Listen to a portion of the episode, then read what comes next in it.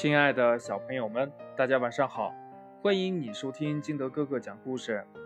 今天呢，金德哥哥给大家讲的故事叫《小猪哼哼流浪记》。小猪哼哼在跟主人遛弯的途中走散了，它找不到自己的主人，也找不到回家的路。这一下可惨了，它成了流浪猪。小猪哼哼穿过大街。人们都向他投来好奇的目光，有人嚷嚷着：“好可爱的小猪呀，它的主人上哪里去了呢？”小猪哼哼走进小巷，路人纷纷停下脚步，对他指手画脚。一个小朋友跑上前去，伸出双手要抱小猪哼哼，吓得他赶紧钻进了电线杆后面一个废弃的大木箱里。这个大木箱。是一条流浪狗的家。这流浪狗见了小猪哼哼钻了进来，很不友好的盯着它，还呃。很显然，流浪狗不喜欢小猪哼哼。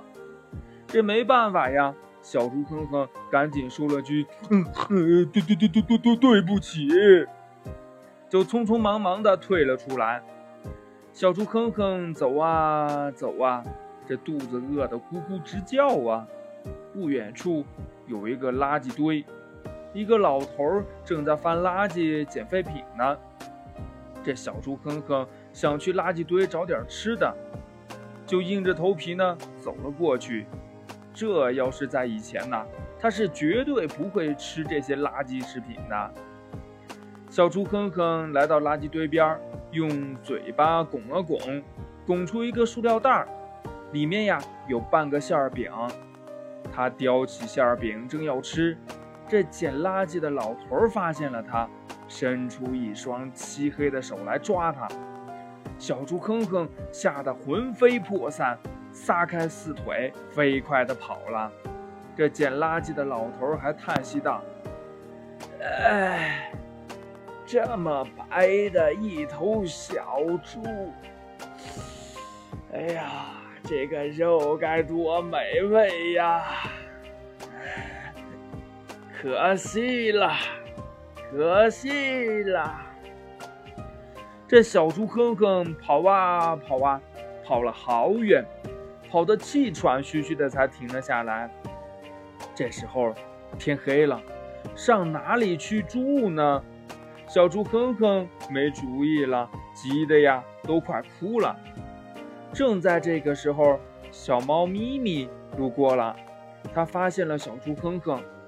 这小黑猫咪咪过来问道：“你怎么不回家呢？一个人待在这儿干嘛呀？”小猪哼哼有气无力地说：“嗯，我和主人走散了，找不到回家的路。”刚才一个老头要抓我，他想吃我的肉，吓死我了！哦，原来是这样呀！我是一只流浪猫，咱们交个朋友吧。小黑猫咪咪友好的说。这小猪哼哼高兴的点了点头，答应了。这小黑猫咪咪呢，领着小猪哼哼来到了他的家。花园角落里的一个空柜子，小猪哼哼在这儿住下了。小黑猫咪咪要出去找食物，它让小猪哼哼在家看门。半夜里，这黑猫咪咪叼回来一只活蹦乱跳的鲤鱼。这小猪哼哼呢，饥肠辘辘的，可是它不吃荤呀。这黑猫咪咪是个热心肠的好朋友。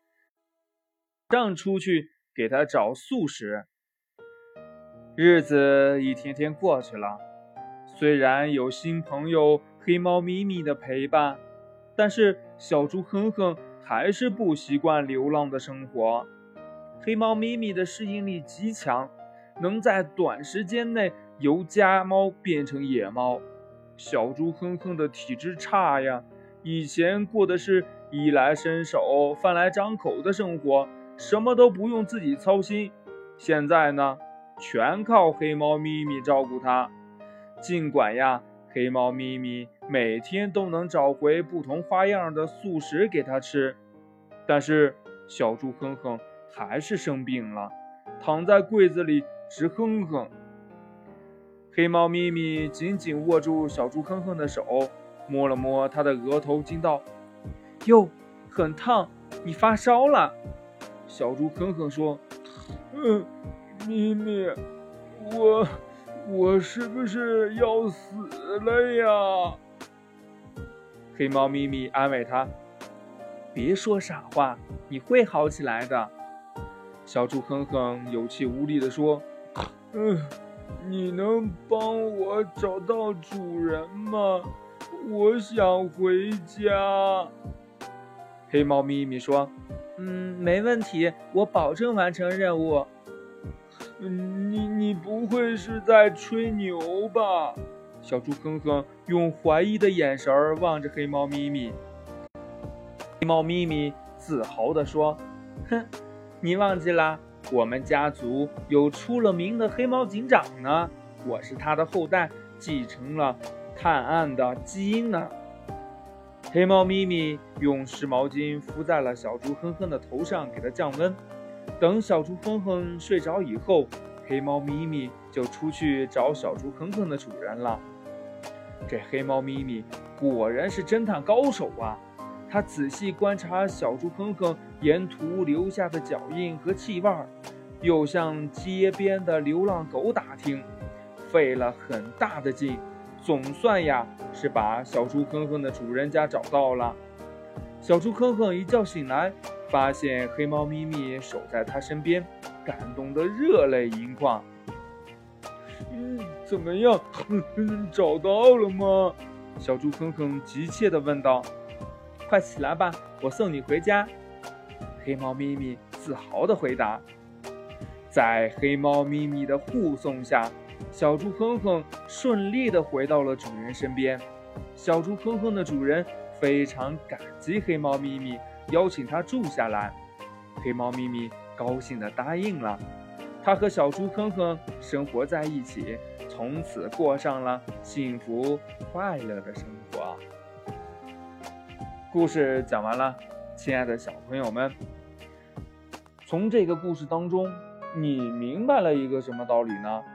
金德哥哥觉得呀，我们可不能像这小猪哼哼一样，做温室里的小花朵，这出去还没有经受一点儿这个风吹雨打呢，马上就生病啦，马上就不行啦，是不是？我们呀，平常也要加强我们的身体锻炼哦。好了，亲爱的小朋友们，今天的故事就到这里。喜欢听金德哥哥讲故事的，欢迎你下载喜马拉雅，关注金德哥哥。同样呢，你也可以添加我的个人微信号码幺三三三零五七八五六八来关注我故事的更新。好了，亲爱的小朋友们，我们明天见，拜拜。